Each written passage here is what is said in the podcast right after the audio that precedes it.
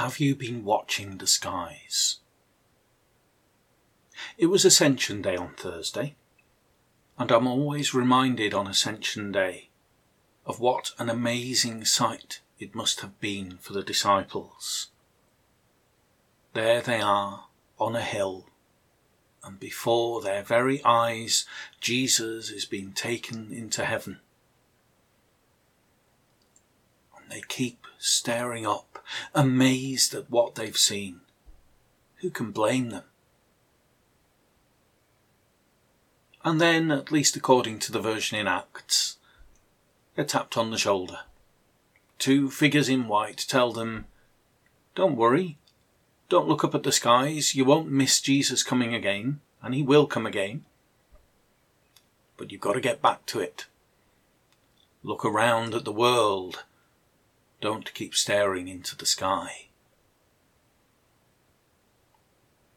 There's a tradition at Ascension of people going up a hill or a mountain, almost as if they're going to wait and welcome Jesus back. I took part in that tradition a couple of times, way back in the mists of time when I was a university student. There was a trip from the chaplaincy centre up to the top of a local hill called Little Clougher. One year, it was a glorious day, wonderful sunny weather. We all assembled at the top. We sang a couple of hymns, we had some prayers, and we could have stayed there all day, staring into the sky and waiting for Jesus to return.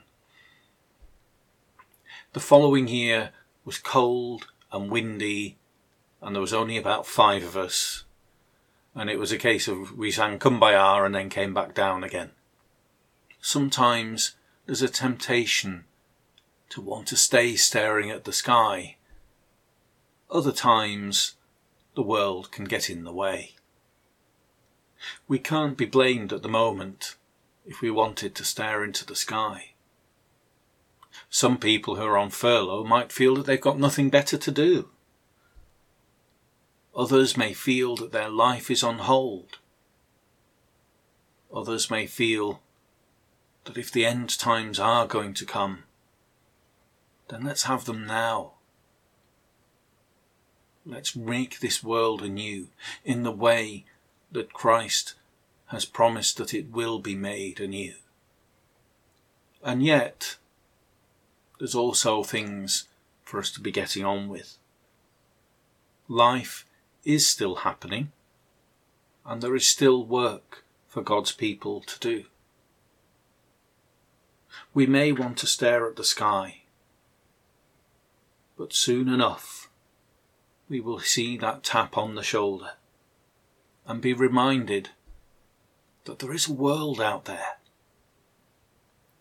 and that there is a world that needs us to live faithfully as God's people, as an example and a way of helping others to be prepared when Christ comes again.